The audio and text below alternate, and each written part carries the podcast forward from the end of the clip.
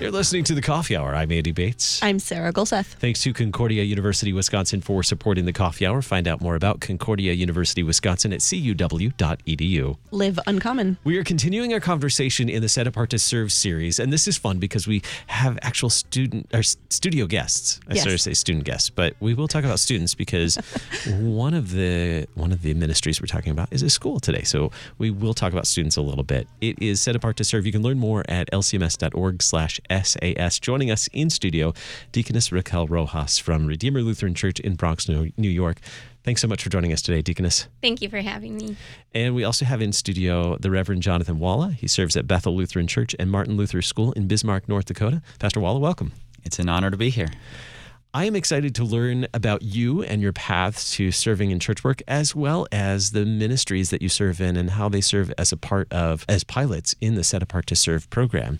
So first, let's talk about your path to serving as a deaconess. Deaconess Rojas, tell us a little bit about where you became interested in serving as a deaconess, or maybe where you learned about deaconesses and how you might serve as a deaconess. Sure. Well, my father is a pastor and my mom's actually a deaconess. So I grew up knowing what each of those roles were. I look a lot like my mom, and I never wanted to dress like her, but God saw that and said, nope, you are. So so growing up, just knowing the the good side of what church work is and um, understanding the bad and the, the negative and the realism of what church work is, um, growing, going to college and saying, no, I'm not going to be church workers at all.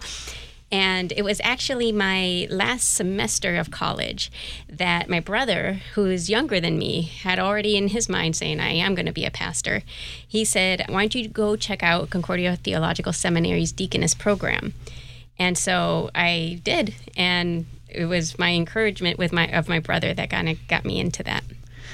What happened then after you decided to go to go to the seminary? What was that path for you then before you were commissioned as a deaconess? A lot of schoolwork. I did the two-year in-person training at Fort Wayne. And with that, just a lot of just understanding what, I mean, always knowing, being brought up in the church, knowing what it is to have, you know, the Eucharist, confession, Holy Baptist, but then being able to dig real deep into what that means theologically, and just having those connections personally helped. But then it was in my internship year that really kind of formulated what di- diaconal vocation is, mm-hmm. and the ministry of mercy, and um, being able just to, to serve in that way. My internship was two. One was in a Lutheran Lutheran Haven in Oviedo, Florida, mm-hmm. and yeah. and that's pretty much a retirement center and nursing home and cottages of retired church workers. And so I would visit a bunch of retired pastors, and they would teach me what it what it be what what is it for how to do a visit, mm. and their experience. So their mentorship was really one that really formulated that. Yeah, that's awesome.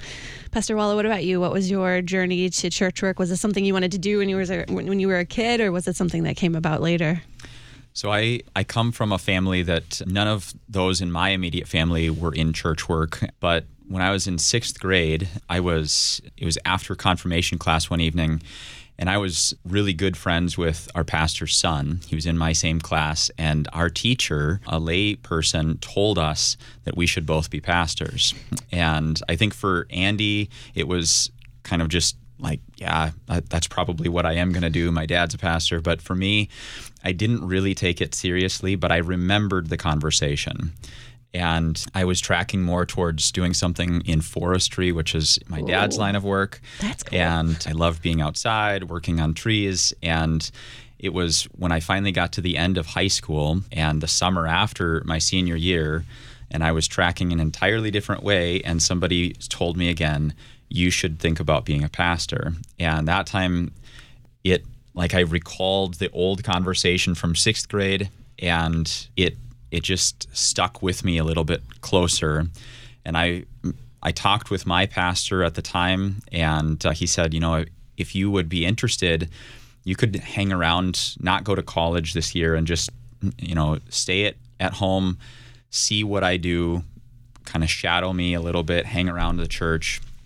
And as soon as he said that, I thought, yep, I think that's what I'm going to do. And so I was able to save a little bit of money, keep working that year, and also spend every Wednesday over at the church.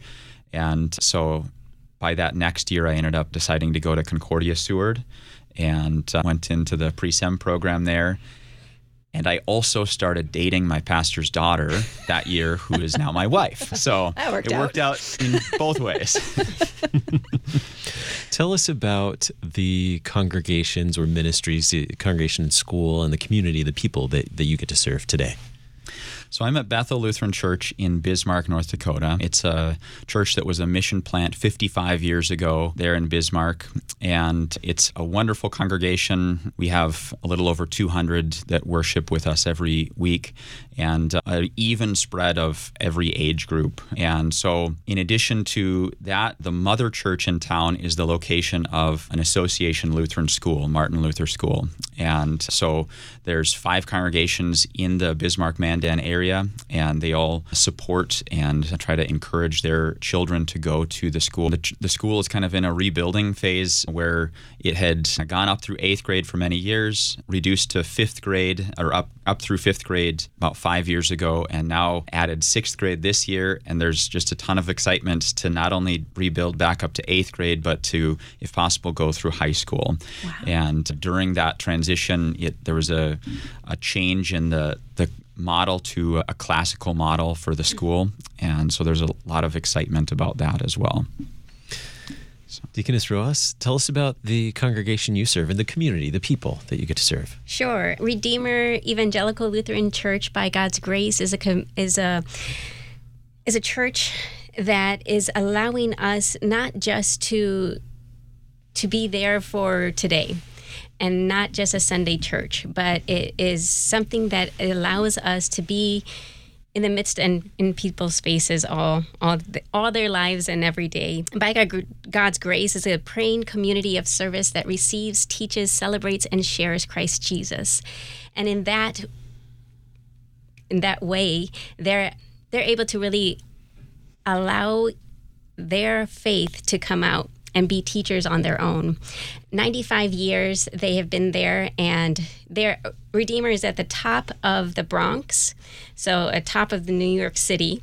And so the, the community is ever-changing, but multicultural.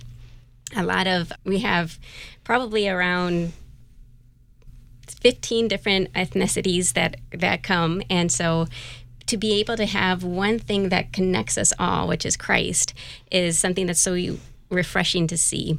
So to be able to see that and and be there with them and serve them in that way is is fun. And also potlucks. So oh, of course. Potlucks are the best. Especially with that kind of background. I bet they're okay. Sorry, Sarah, I have to jump in and steal the question. It's favorite, food, it's okay. favorite dish favorite dish so far at the potlucks. Oh. Why are you going to do that to me now? Everyone's going to be like, mine. oh, it's oh, anything curry. Mm-hmm. Mm-hmm. Okay. Carry on. So with this Set Apart to Serve initiative, so much excitement happening about encouraging young people for church work. Why did your churches, your communities, your, your faith communities decide to be part of this pilot program? What was important, Deaconess? Yeah, Redeemer has been one that is silent leaders, and being able to to recognize professional church workers and really pray for them, encourage them, and set them out. Redeemer has been even able to have host a module for urban ministry and ministry in the urban context. Oh, cool. And so seminarians will come out, and Redeemer would just embrace them and feed them and allow them to see what true ministry can be in a in a way in an urban context. And so with that, the, the knowing of what a, a professional church worker is, one who's trained, one who's set apart to serve, but to be able to do that in a way that is encouraged and supported by the body of Christ is is is cool. It's mm-hmm. cool to be part of that. Yeah. Pastor, what about you, your congregation, your community? So I received the call there seven years ago and inherited something that Bethel Lutheran, along with one other congregation in town, Shepherd of the Valley, that they were already working on, and that was they were in a very unique setting of sharing a vicar. So two self-standing congregations, two supervisors over one vicar. You cannot serve two masters, right? uh, so they had had their first, and then the pastor of Bethel had taken a call. And so I came in, and the very first thing that I did the day after my installation was sign the application for our next vicar. And so for those next four years, I got to be supervisor for vicars. And I think it, it really was a a formative thing for the congregations, that the mindset was this isn't just for the congregations to get cheap help, that the first and foremost thing was that it was for the the greater church, that our main purpose was to raise up church workers and to help form these men to be the very best pastors, to give them as many experiences, to guide them and prepare them as as we could. And that was something that I think set the tone for our congregation to just be thinking about the seminaries and watching the call services and thinking about sending our own students. And about that time, one of the students from our congregation had gone to the seminary. We now have another one who is planning to go next year and one two years after that. Wow. And it kind of just, I think, became part of the culture in the congregation, that, and we see the need. We we recognize, you know, in North Dakota, a very rural area, lots of Lutheran churches, probably much more so than out in the the, the coasts, but the, the pastors are few and far between already, and many are nearing retirement. So. Mm-hmm. Part of that formation, I mean, if you can weather the winter in North Dakota as a pastor, I mean, you, you can, can serve anything. Anywhere, right? It's probably true. Yeah. Although I'll take North Dakota over scorpions and, mm. you know, all those extra things. That's fair. We are continuing our Set Apart to Serve conversation here on The Coffee Hour. We'll continue that in just a moment. You're listening to The Coffee Hour. I'm Andy Bates. I'm Sarah Golseth.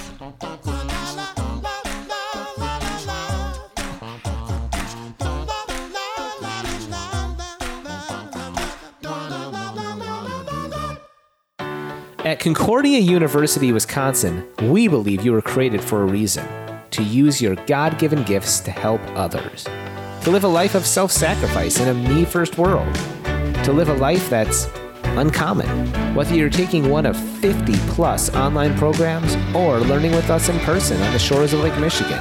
You'll be equipped to make an uncommon impact. Learn more at c u w dot e d u. Concordia University Wisconsin. Live uncommon.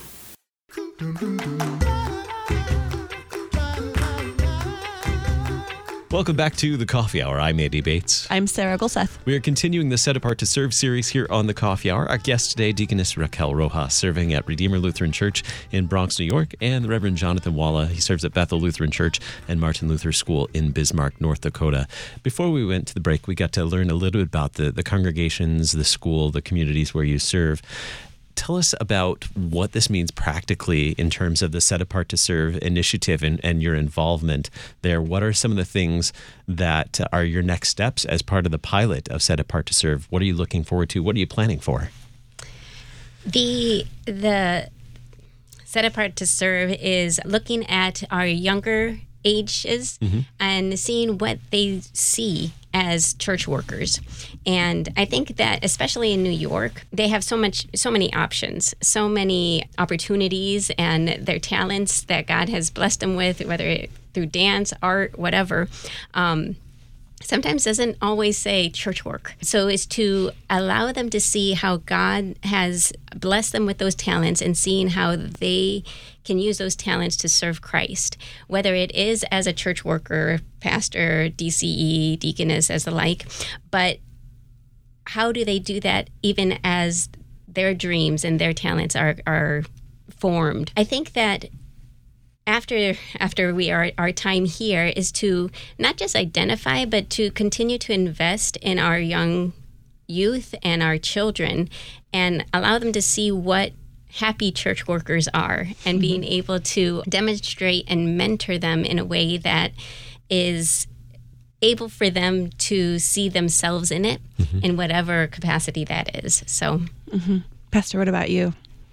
I want to echo a lot of the things that Deaconess Rojas said as far as it not being just for church workers, that obviously that, that is the, the special focus of the Set Apart to Serve initiative, but that already, you know, we we just began our meetings a few hours ago, so we're we're really at the, the front end of, of what we even know what we're doing with the program as we are, are meeting for the first time right now. But it, the idea has already come up that we need to be raising up faithful members for our congregations. We need strong lay people as well as those to go into church work. So at Bethel, uh, we started trying to raise up organists. Mm. And we were thinking about this. My first call was to Alaska. We had one organist there. He was a Superior Court judge. He didn't have any time during the week, so he'd come in Sunday morning at four a.m. and he'd oh, practice wow. and get ready for the service. And and so I talked with him and I said, Paul, we need to raise up some more organists. Would you be willing to train them? And he said, you don't want me to train them. I learned my organ in a bar and all these different things. But that was on my mind when I took the call to Bethel Bismarck. And so I visited with the elders there and I said, we need to be raising up organists. You know, this is something that I'm just seeing in all these churches around the synod, that they don't have organists. And so this is not a selfish thing, again, just like the vicarage idea of this is for the wider church. So what can we do? And the, they said, let's just tell everyone that if they want to start organ, we'll pay for their books, we'll pay for their lessons, we'll do whatever it takes. And the elders put that word out to the congregation, and we now have seven organists. Wow. And uh, so four of those are seventeen and under. Mm-hmm. Uh, and so... And and there's a couple more that are in the wings that are just a little bit younger than that. So the same mentality is in our minds for doing church work of saying, okay, we did that for organists. Let's say the same thing for raising up pastors or deaconesses or teachers, to just say, and we already have some scholarship money for sending kids to our synodical schools, but to really just put that forward and say, we want to help you do this. Um, and So to be very intentional in that. Mm-hmm.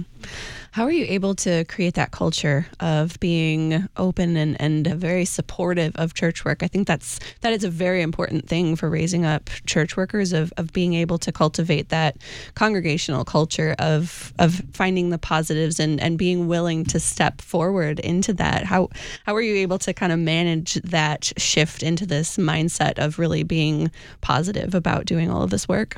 Well, I think, like I said earlier, that the vicarage program was a help for us in, mm-hmm. in already guiding the mindset of thinking about the seminaries and having our, our eyes on who the new pastors were that were mm-hmm. coming out. I think that the youth in the congregation to be part of of all the the spectrums of, of service in the congregation. So having the youth help out with Altar Guild and be assistants to see how does this work, and to have them help out with various parts of the service and volunteering around the church, um, to not kind of say, you're not part of the church and then later on we hope that you will be, but mm. to really treat them that way all the way through. And and then what really should be stated first is that the focus on the Word of God and and implanting, you know, a hunger for it, and a, maybe there's, you know, how do you how do you do that? But I guess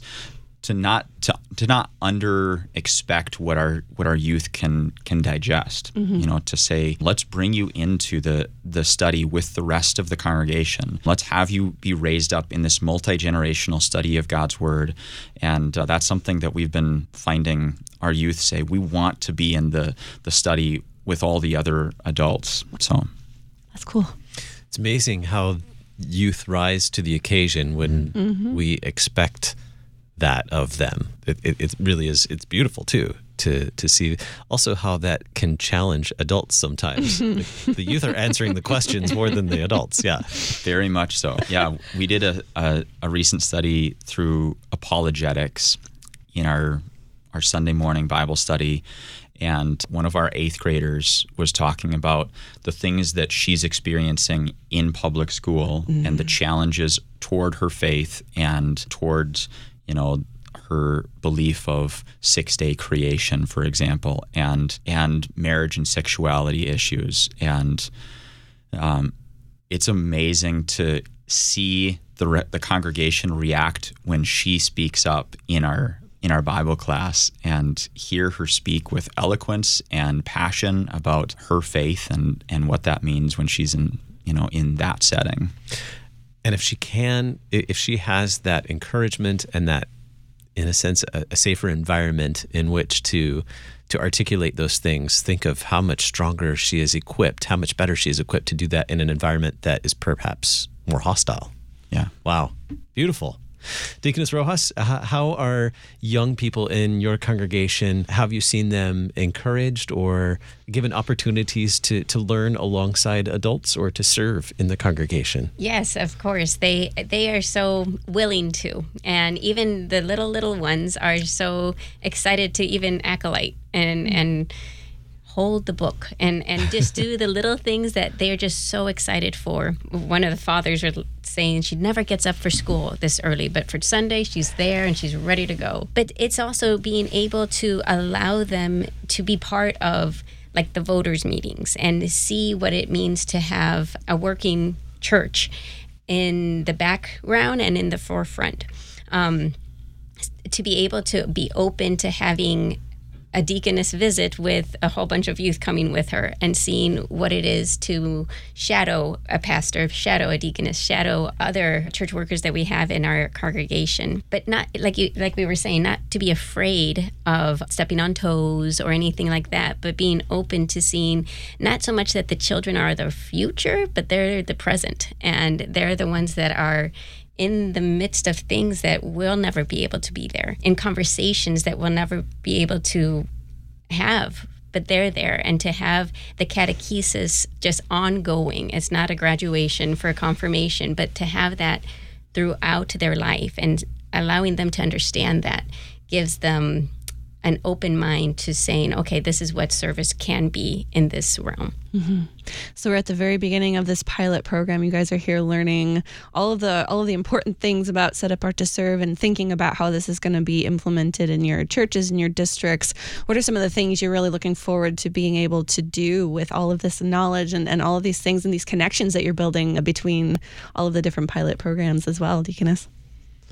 Yeah, I, I'm, I, I'm hoping to learn and see how not just to ignite the the knowledge and the excitement of what it means to be a church worker, but then how to hold that and how to allow them to see it's not just, okay, poor, they don't get a lot of time off and all that, not just all the negative, but really seeing what it means to be one who serves the Lord with gladness.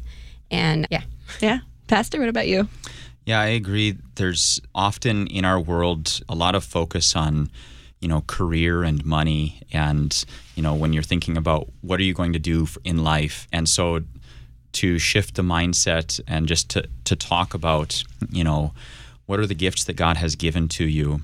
Um, how can those be used first and foremost for your family and thinking about, you know, finding a godly spouse and raising your children and being devoted to God's word, and then extending that into and and where does that lead you in life? And that that, that may not be the highest paying job. That may not be, you know, the the glitz and the glamour, although there is a lot as, as church workers. Uh, uh, no, but it is it is a, truly a noble task to to preach God's word and to minister to others, and that is something that I'm excited to be part of here to to talk about how we can share that, and to they're going to kind of reveal to us this afternoon a lot of the the background work that has been done and hand it to us to take it back. So in a sense, we don't quite know yet fully what we're taking back. We just know we're taking something back.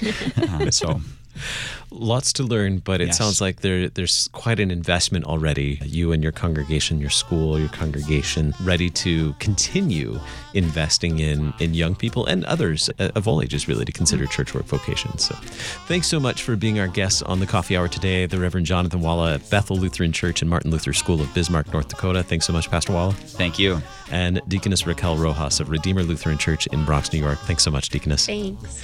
You've been listening to The Coffee Hour. You can learn more about Set Apart to Serve at L C M S dot org slash S A S. I'm Andy Bates. I'm Sarah Golseth. The Coffee Hour with Andy and Sarah is a production of K F U O. To support The Coffee Hour and K F U O Radio, visit K F U O dot org. You can also text K F U O to four one four four four or send an email to gifts at K F U O dot org. And you can call us at eight hundred, eight four four, oh five two four. K F U O. Christ for you, anytime, anywhere.